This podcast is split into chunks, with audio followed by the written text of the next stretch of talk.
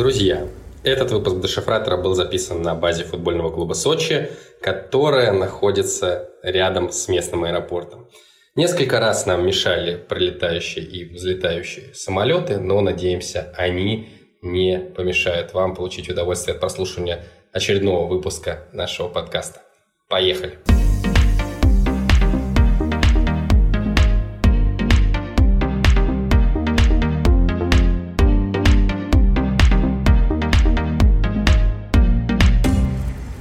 Всем привет!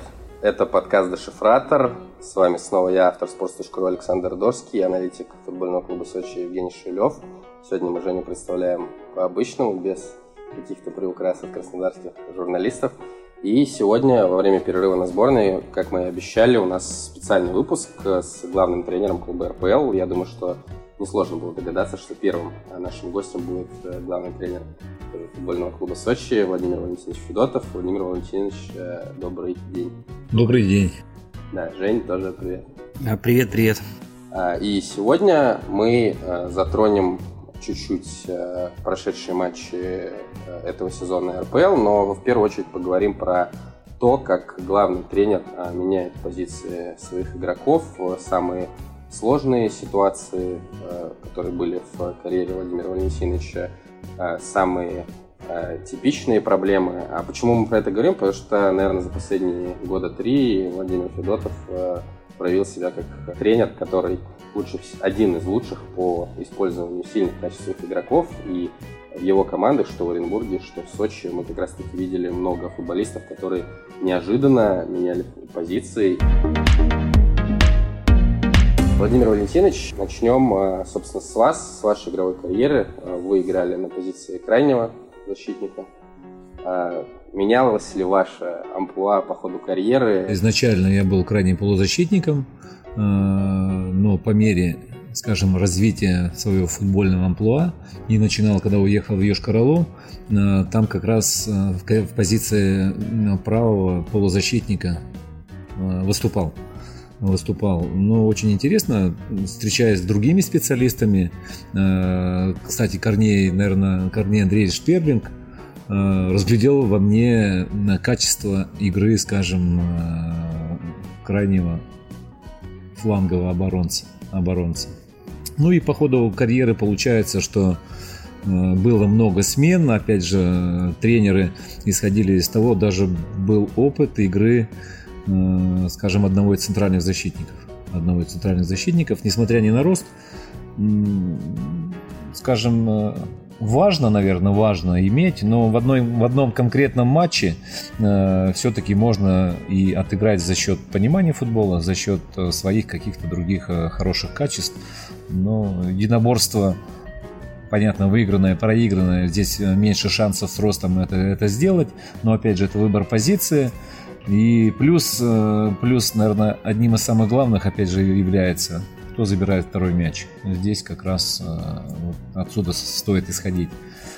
Поэтому и был опыт игры, это был Сокол Саратов. Как раз у нас была проблема в опорной зоне.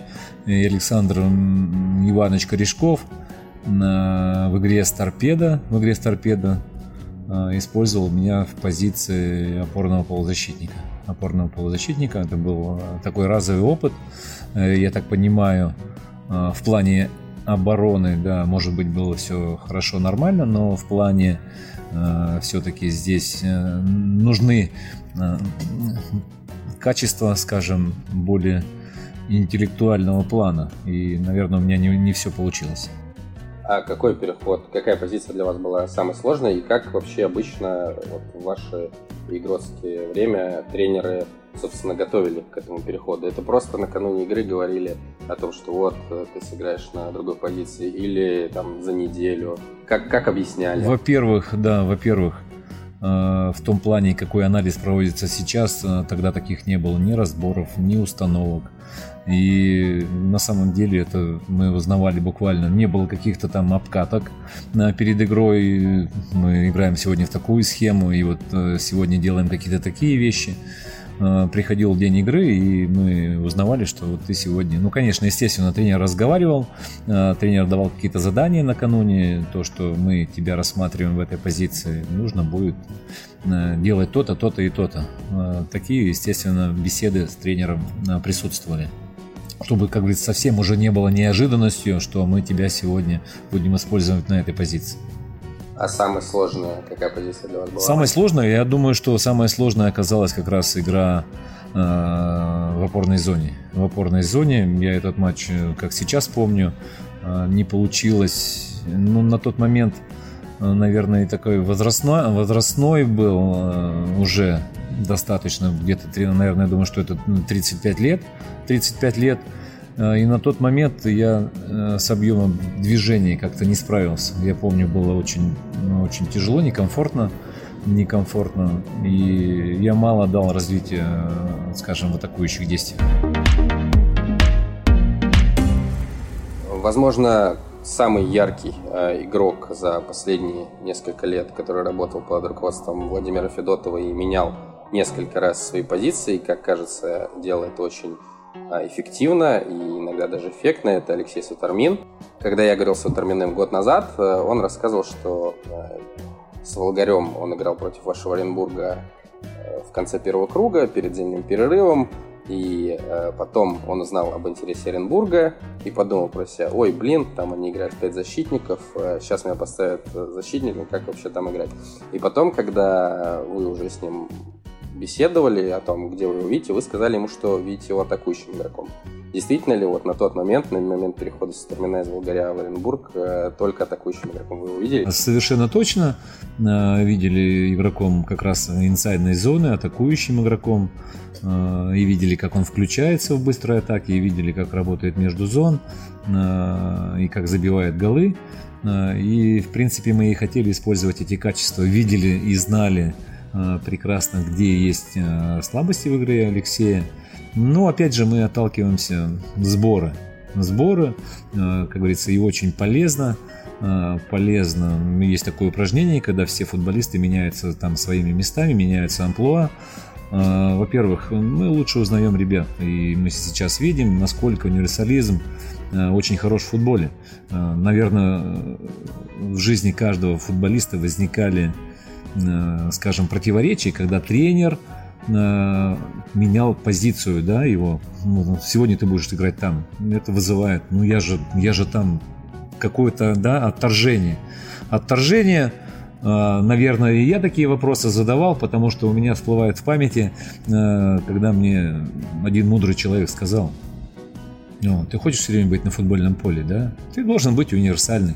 Поэтому я понял, к чему это ведет, и это помогает тебе в твоей карьере быть чаще находиться на футбольном поле. Вот и все, когда ты имеешь хорошие качества игры на разных позициях.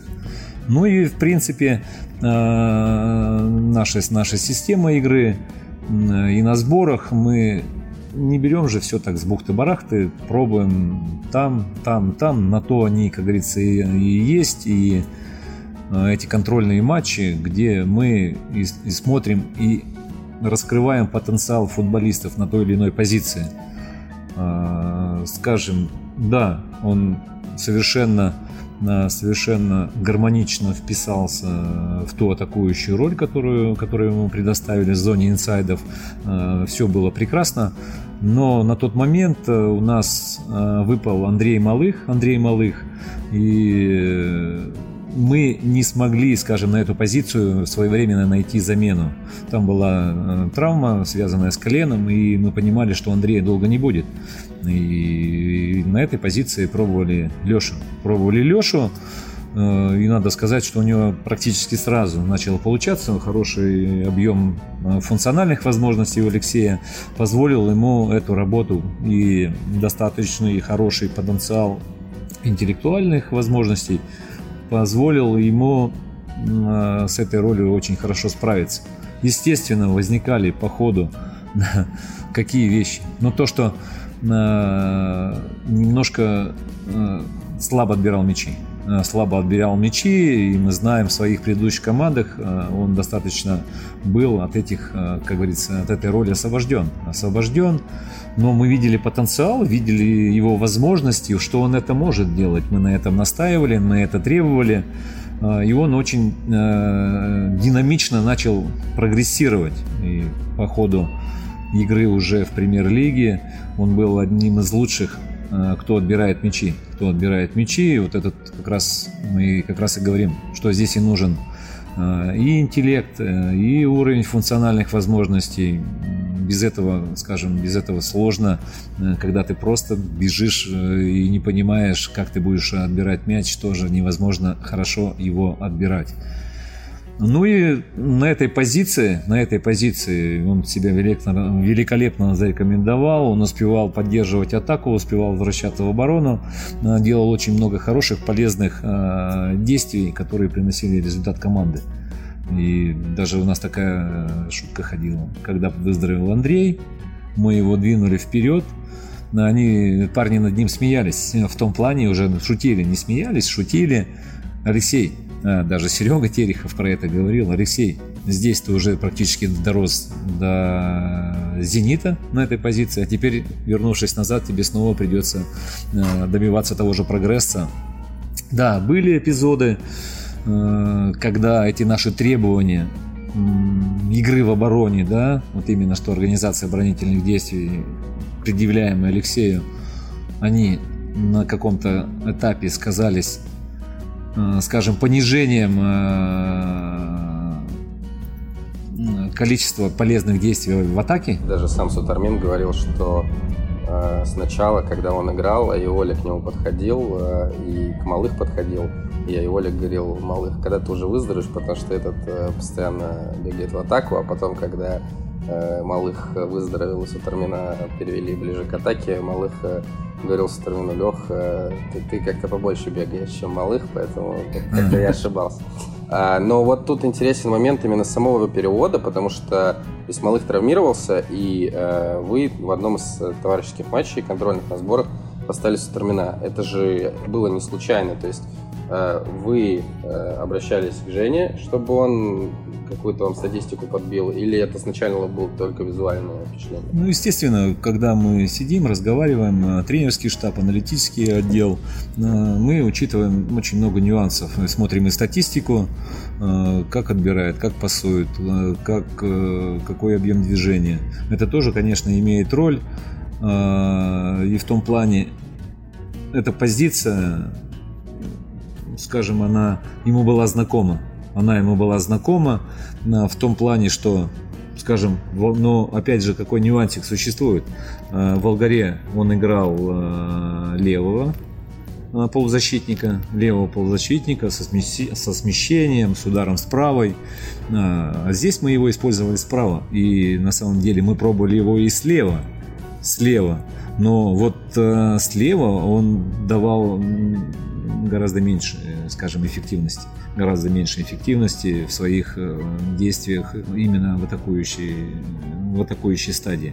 Это связано с тем, что слева при трех центральных, да, правильно? Да, то есть не инсайдом, а именно все бросом. В латерале использовали левого латераля, потому что тоже возникали проблемы, не было левого латераля, пробовали его там. И на сборах тоже смотрели как, может быть, как раз с уходом в середину, в заключительной фазе атаки, и он принесет вот те, как долгожданную, какую-то дополнительную остроту в атаке.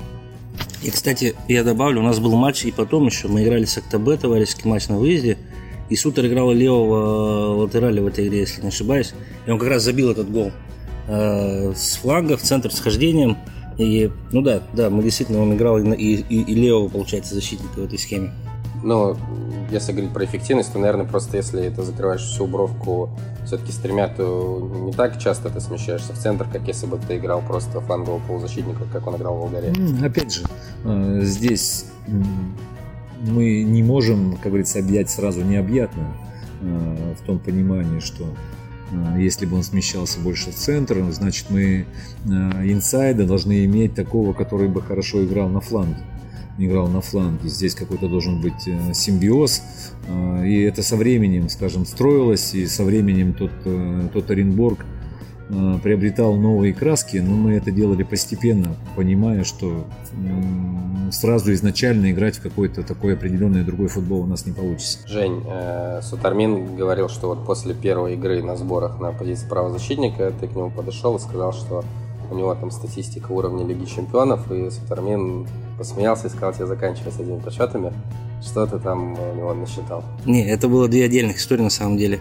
После первой игры, когда он играл, он вообще играл в той игре инсайда, и мы с Валентиновичем, я сейчас помню, это был первый сбор мой с Оренбургом, мы сидели, разговаривали, и мы обсуждали, что эти цифры, которые он набирает на позиции инсайда, они больше похожи на то, что защитник делает в игре обычно. То есть, да, больше объема оборонительной работы там, и так далее. А Сутеру, да, после какой-то из игр уже в чемпионате я ему сказал, что Леха, ты там, у тебя статистика уровня Лиги Чемпионов, надо только голы еще забивать. Он тогда посмеялся, но видишь, кто оказался прав, история показывает. Еще одно решение из суперуспешного сезона Оренбурга, которое некоторые вспоминают и сейчас, это перевод Дениса Поповича, атакующего полузащитника, там, игравшего на позиции инсайда, если мы говорили про трех центральных защитников, в опорную зону. Как это происходило? Я приехал смотреть чеха. Они как раз играли в два опорника. Один из них был Денис. Посмотрев этого, тот такой аккуратный, конкретный оборонец, Денис вел всю игру с позиции опорного. Очень хорошо двигал мяч, хорошо разворачивал игру. Но в той команде, я скажу, я его сразу приметил, сразу заметил. И откуда он возник, откуда он появился. Потому что я взял его на карандаш. Мы взяли на карандаш и вели, и впоследствии он в нашей команде оказался. А это было, когда вы еще помощником? Было помощником Роберта. И вот так опорная зона была, скажем, скомплектована, и мы его использовали длительное время на позиции. И в один прекрасный момент у нас возникли ощущения, что мы находимся в стагнации, в том плане, что мы, и готовясь к матчу ЦСКА, мы как раз это ощущали. Нам нужен был игрок, который будет ритм этой игры чувствовать. Ритм этой игры не прессинговали, и нужен был футболист, который будет хорошо из-под этого прессинга выходить. У Дениса очень много качеств, он техничный, хорошо видит поле. И, в принципе, сели, вспомнили, но вспоминали и раньше то, что как это было, как происходило, откуда он появился и какими. Сели, поговорили, вернулись к той статистике, когда он играл опорником, и обнаружили очень хорошую, готовясь к этому матчу, хорошую картину в том, в чем плане. Скажем, у Дэна есть элементы, когда он, скажем, неважно отбирает мячи,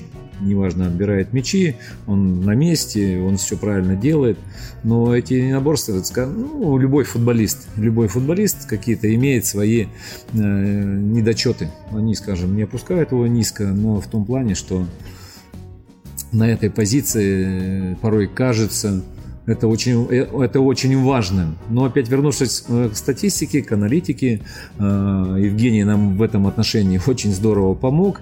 Мы посмотрели и пришли к выводу, что он находится всегда там, где нужно, и хорошо читает игру, и мы в этом убедились, взяв эти выкладки статистические, что он хорошо перехватывает мячи. Но это тоже, я думаю, что это тоже одно сильнейшее качество, это понимание игры, и когда вовремя это сделать, и когда вовремя оказать на соперника давление, перехватив этот мяч. И поставив его туда, мы кардинальным образом, это оказалось, к этому оказались настолько не готовы, как говорится, армейцы, мы очень хорошо выходили из-под прессинга, хорошо развивали и двигали мяч вперед, и находясь в равных, мы пропустили гол первыми, так что, скажем, не выходило из логики игры, но в равных составах мы уже забили им два мяча перед тем, как у них был удален Фернандес. Вот таким образом, как говорится, взаимодействие аналитического отдела и тренерского штаба помогает, как говорится, команде прогрессировать.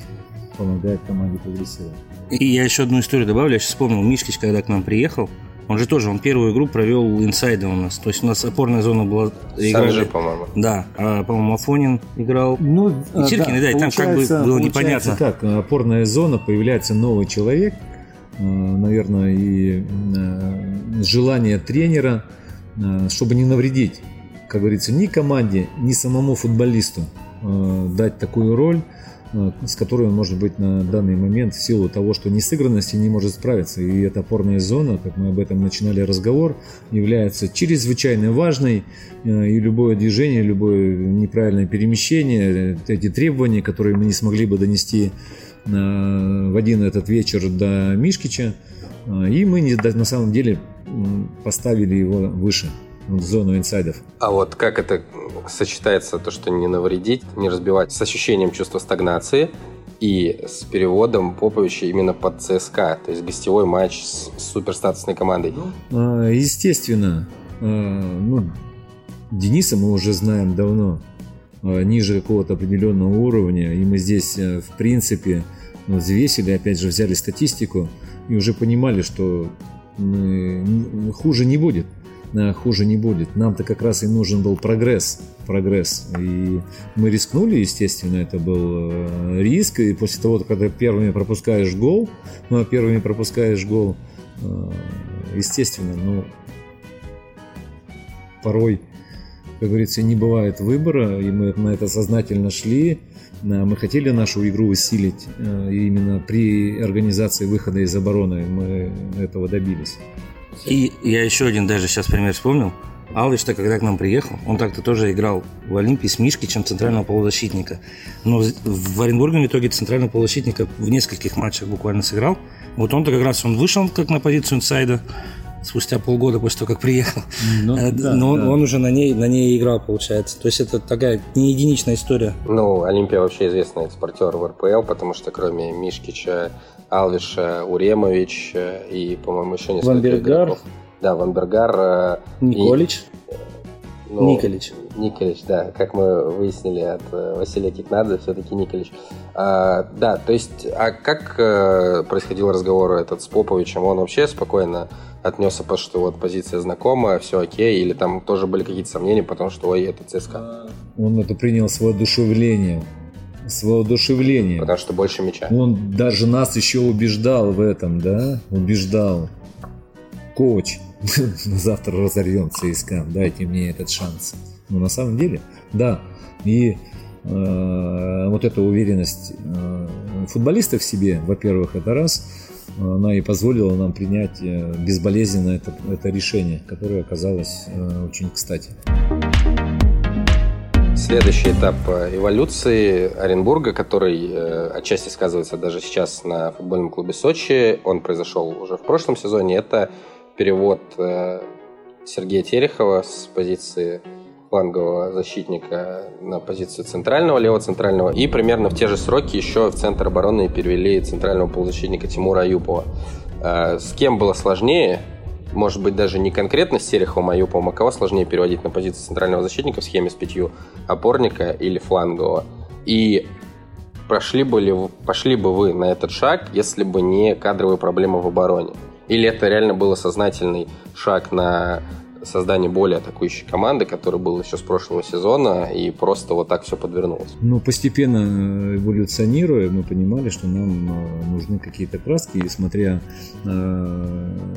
ряд команд, которые играли в эту систему, мы для себя приобретали, скажем, те необходимые краски. И теперь уже, скажем, постепенно двигаясь по турниру, приезжали команды, которые закрывались, и нам нужны были дополнительные какие-то ходы, дополнительные люди, вскрытие в этой обороне. Это был сознательный шаг. У нас появился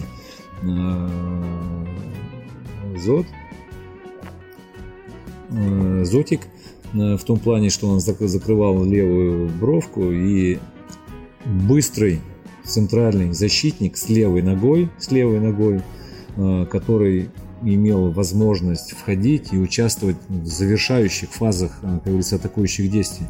Мы помним, когда он с этой позиции и сам имел голевые моменты с позиции левого центрального защитника и ассистировал, бегая, открываясь в полуфланге под латераля, и зарабатывал пенальти, которые, к сожалению, не давались. Для соперника появление в заключительной фазе атаки еще одного футболиста, незнакомого на лицо, являлось очень, как говорится, серьезной проблемой. Серьезной проблемой ее испытывал «Локомотив» и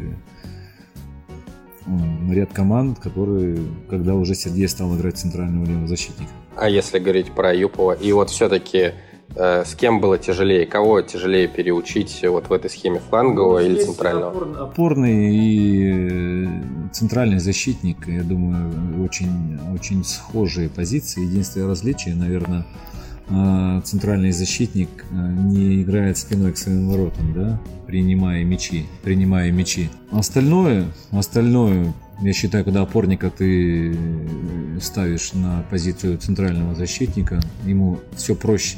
Он видит все поле, он обладает теми качествами, которыми должен обладать центральный защитник. Это первый пас, хороший выход из атаки в оборону. Но то, что объем оборонительных действий в опорной зоне, я думаю, что ничем не меньше, чем у центрального защитника. А статистику вам какую-то готовили тоже, вот как был с Поповичем, с Светарминым, когда вот переводили Терехова? Мы здесь отталкивались, опять же, от того качества, что нам было важно. Да, может быть, там не великие скоростные качества получается, но тем не менее правильная позиция, хорошая игра в давление, хороший отбор, те, которые вещи компенсируют, скажем, и отработанная игра в обороне с взаимной подстраховкой, она делает свое дело. И как раз мы были нацелены в этом плане на то, что хладнокровие, первый пас при выходе из обороны. Ну, я добавлю, там, в принципе, там было уже не до статистики. Это когда и Терехова переводили, и Аюпа. Там было начало сезона, 4 поражения такие очень обидные. И это был выезд в Тулу и выезд в Уфу, когда вот они, да, когда они же окончательно закрепились на этих позициях. Там первая как раз победа в сезоне. То есть там главной статистикой была победа в Уфе. Да, мы были в поиске. Мы были вынуждены искать и усиливать, скажем, компоненты игры и в обороне. Мы пропускали в каждом там начальном туре, мы пропускали голы, и чего-то нам не хватало, стабильности, уверенности, ну вот так. Ну вот Терехов, когда его только перевели, и Терехов сейчас, когда он играет на позиции центрального защитника, его реакция на эту позицию как-то отличается? Ну, здесь... Скажем, огромное спасибо Сергею за тот профессионализм, за понимание. Мы ему тоже объяснили, обладая такими навыками и находясь на футбольном поле. На мой взгляд, не знаю, у футболиста не должно быть никакого отторжения. Да, понятно, у нас же были примеры еще другого плана, когда мы Бегича в игре с Рубином понимали, что нам нужен, и в опорной зоне мы не имели игрока, нужен еще один рослый игрок при стандартных положениях. Мы Бегича поставили в опорную зону, и он выдал очень качественный матч, он вывозил мячи, он был очень активен.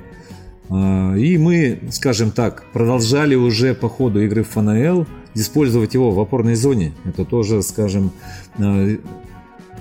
через тур или даже, может быть, в следующей игре. Но дома мы говорим о других, как говорится, качествах. Или Рубин игра, это где, может быть, мы играли вторым номером. Или игра в ФНЛ, когда к нам приезжал, допустим, Середняк, и мы играли первым номером.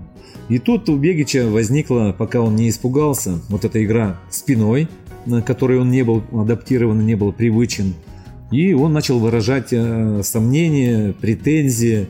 Но мы сели, обстоятельно поговорили. Что от него требуется? Под фланговую передачу он у нас включался дополнительной, как говорится, мощной боевой единицей, обслуживая фланговую передачу.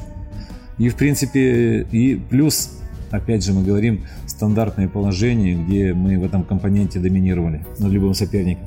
Это, получается, была игра с Рубином на кубок. На кубок, да. Когда Оренбург был ФНЛ. Когда мы были в ФНЛ, да.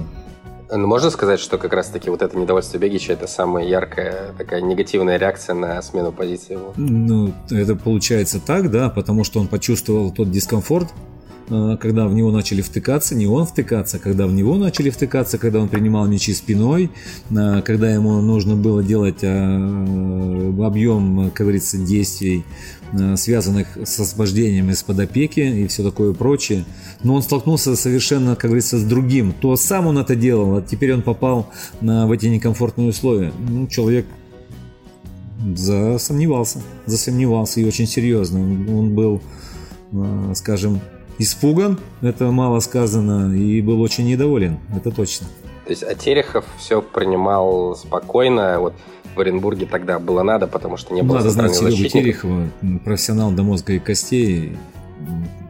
Пример из жизни, рассказывают, там 38-39 лет в Мальдине, и тренер там дает команды. Да, там салочки играют, там кого засалили, кувырок надо сделать. И Мальдини, как ребенок, это исполняет, да? Вот об этом идет и речь. О соответствии, об интеллекте и о понимании своей роли в команде и от отношения к тренеру. Я думаю, что здесь этим все сказано. Я еще добавлю момент, я просто с Терехом недавно разговаривал. Он говорит, я уже, честно говоря, надеюсь, что меня обратно на фланг не переведут, потому что здесь играть комфортнее, как бы гораздо более, скажем так, более интересная, более простая позиция, чем бороздить фланг. Не все знают, я думаю, даже большинство, к сожалению, наших слушателей не знает, но Владимир Федотов одно время работал в Новокузнецке в команде «Металлург Кузбасс» с Юрием Дюпиным, с одним из лучших вратарей российской премьер-лиги последних 2 лет, которого все, наверное, даже мы ждем в сборной России, хотя бы в расширенном списке. Дюпин уникальный, наверное, вратарь для России, своим умением играть ногами обеими. Человек представлял футбольный клуб «Барнаул», «Динамо», да? И мы футбольный клуб Новокузнецк его оттуда забрали. Буду говорить, что мы рассмотрели этот потенциал. Не, на самом деле парень был хороший в таком плане. Он очень трудолюбивый. Это я могу сказать без всяких там ложной скромности. Когда футболист сам сделал себя, и когда команда потеряла свой статус. Я знаю, что он остался, потерял практически еще целый год. Он в любительской лиге, мне кажется, там играл, или тогда они еще во второй лиге зацепились, после того, как команда расформировалась одна. Но, тем не менее, я говорю, парень работящий, и вот это яркий пример того, как футболист растет, когда он этого хочет, он этого желает, когда трудится над своими качествами. Вот и все. Здесь больше сказать-то нечего. Ну а как, если вот именно про ноги говорить, как эти его качества задействовались в вашей игре? И мы знаем, что при Григоряне, допустим, он там и на тренировках подключался на стандарты, забивал, потом это даже в играх использовали.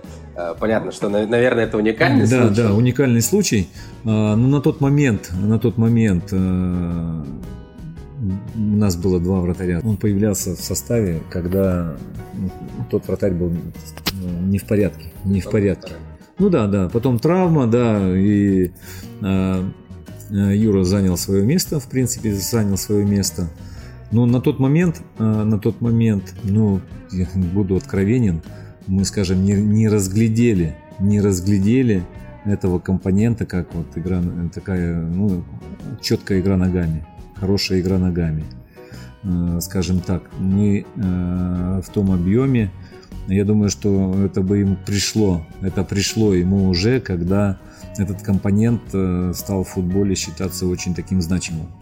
игра ногам вратарями. Это пришло в смысле, он спрогрессировал? 100%. 100% спрогрессировал, потому что были проблемы в этом отношении, что он пытался это делать, но у него, скажем, процент точности был не очень хороший. Был хороший, сильный вынос, но процент точности хромал, мог на ровном месте, скажем, дать дрозда. А когда вот Дюпин играл третьим центральным защитником, по сути, в позиционных атаках при Шароне, у вас какие мысли были? То есть просто вы восхищались именно прогрессом или больше говорили, почему я этого не видел там несколько лет? Нет, скажем так, наверное, это все хорошо, это все прекрасно. Когда вратарь, он не попадает под давление практически, да, он делал те вещи, получая мяч в центре, его там никто не контролировал, и он делал нацеленную передачу там, где они освобождали, скажем, зону на фланге. Он это делал хорошо, он это делал. Что из этого приобретает команда, это уже, скажем, другой вопрос. Но, наверное, какие-то попытки в этом отношении будут продолжаться, использовать вратаря в роли разыгрывающего, создания численного преимущества на своей половине поля.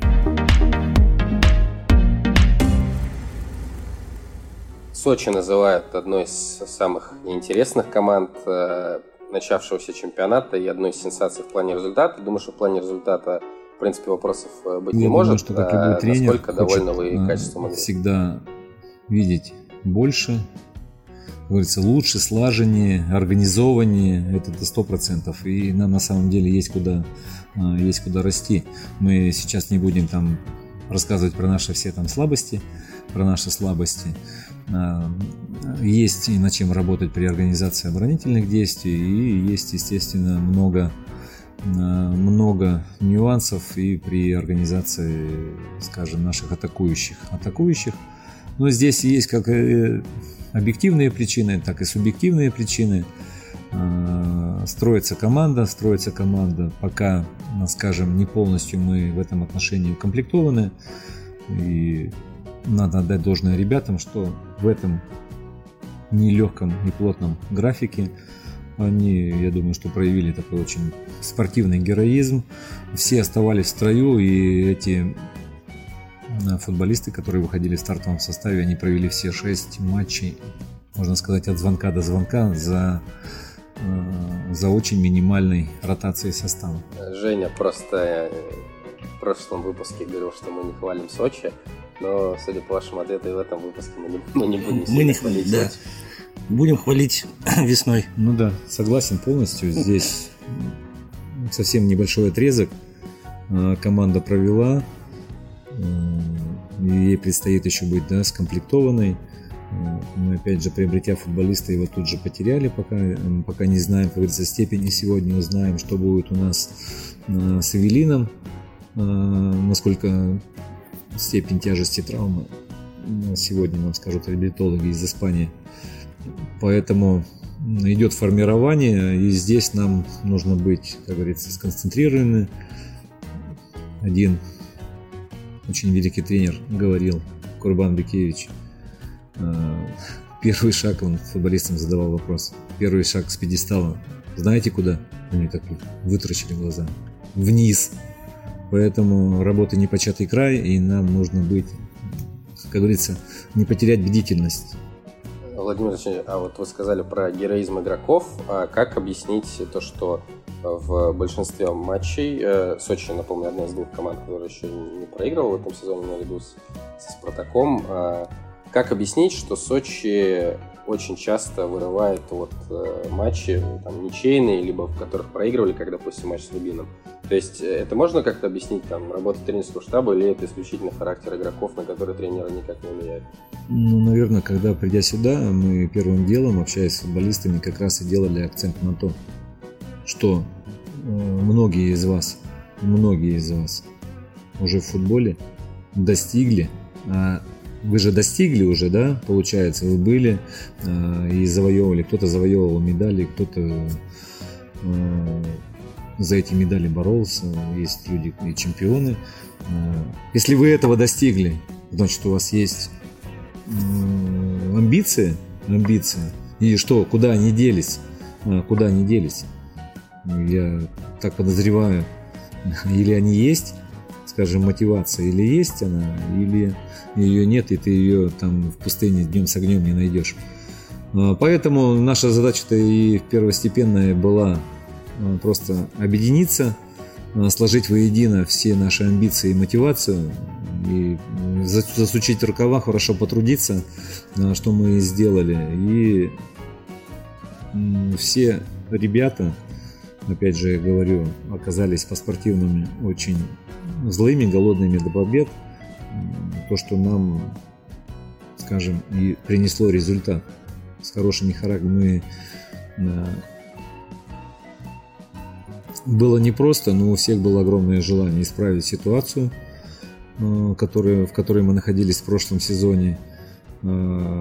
И в плюс, что мы всегда говорим, игра продолжается до финального свистка судьи, и мы сделаем все возможное и невозможное, чтобы добиться положительного результата. Мы сейчас находимся в середине, по сути, перерыва на матчи сборных. Сборная России уже провела свои 2 матча, некоторые еще не сыграли 2-й матч в Лиге наций. Вам вообще нужен был отдых лично, там, пару-тройку дней, потому что там, понятно, было 2 технических поражения в конце прошлого сезона, к сожалению, была там игра с Ростовом странная, но тем не менее это все равно была игра, там, в том числе моральная нагрузка. Очень много игр действительно было за 2 месяца. Нужно было ли вам отдохнуть? Ну, на самом деле вся эта ситуация с этой пандемией и с этой неопределенностью, когда ты будет чемпионат, не будет чемпионат, как мы к нему готовились, тренировки, и ребята много раз нам задавали вопросы о бесполезности, скажем, этих тренировок. Ну, не было, как говорится, не было даже границ, от которых можно было оттолкнуться и к чему стремиться. И хотели бы мы, не хотели, и, в принципе, приходя там на тренировки, иной раз тоже понимали и, может быть, и сами недоумевали, хотя не показывали виду, что нужно трудиться, нужно делать все по максимуму. Но вот это сама, не видя, откуда начинать или заканчивать этот сезон, да, откуда заканчивать, оно уносило очень много вопросов. И, естественно, наверное, не позволяло, я бы так сказал, или очень сложно было настроиться на работу по максимуму. Все... Но это именно в период пандемии, ну, там, да, когда были какие-то видеотренировки. Да. Ну, мы-то, скажем, понимаем, как это развивается, что потом с нами такую не очень хорошую службу послужило. Мы были очень достаточно хорошо готовы, как мы видели, и контрольный матч с Краснодаром это показал, но потом последовал организованный матч с ребятами. Но не в этом суть. Нас бросили, нас растоптали, и даже мы, понимая, насколько, как говорится, серьезное давление оказывается на команду, и то недооценили, как говорится, его последствий. И, наверное, слава богу, так все хорошо закончилось. Мы успели, как говорится, воедино немножко сложить. У нас были очень сложнейшие игры, где мы отыгрывались. Это Ахмат. И как раз нам не хватало вот этих эмоций. Они были растрачены, потому что соцсети... И ребята все там, да, представлены, такой мир, и когда незаслуженно, как говорится, естественно, защитная реакция любого человека отбиваться. Футболист должен сосредоточен быть на игре, он не должен отвлекаться, он должен быть вот здесь и сейчас, и только нацелен на результат. И нам было очень сложно. Сложность заключалась в том, что, закончив чемпионат, мы планировали там дней 5, чтобы ребята перезагрузились спокойненько, но мы сели на карантин. Большая группа футболистов, практически все сели на карантин, находились. Ну, здесь надо понимать, что здесь гостиничная система, где ребята живут и находятся под неусыпным контролем службы безопасности отеля. И никто не имел возможности и права покидать свои номера.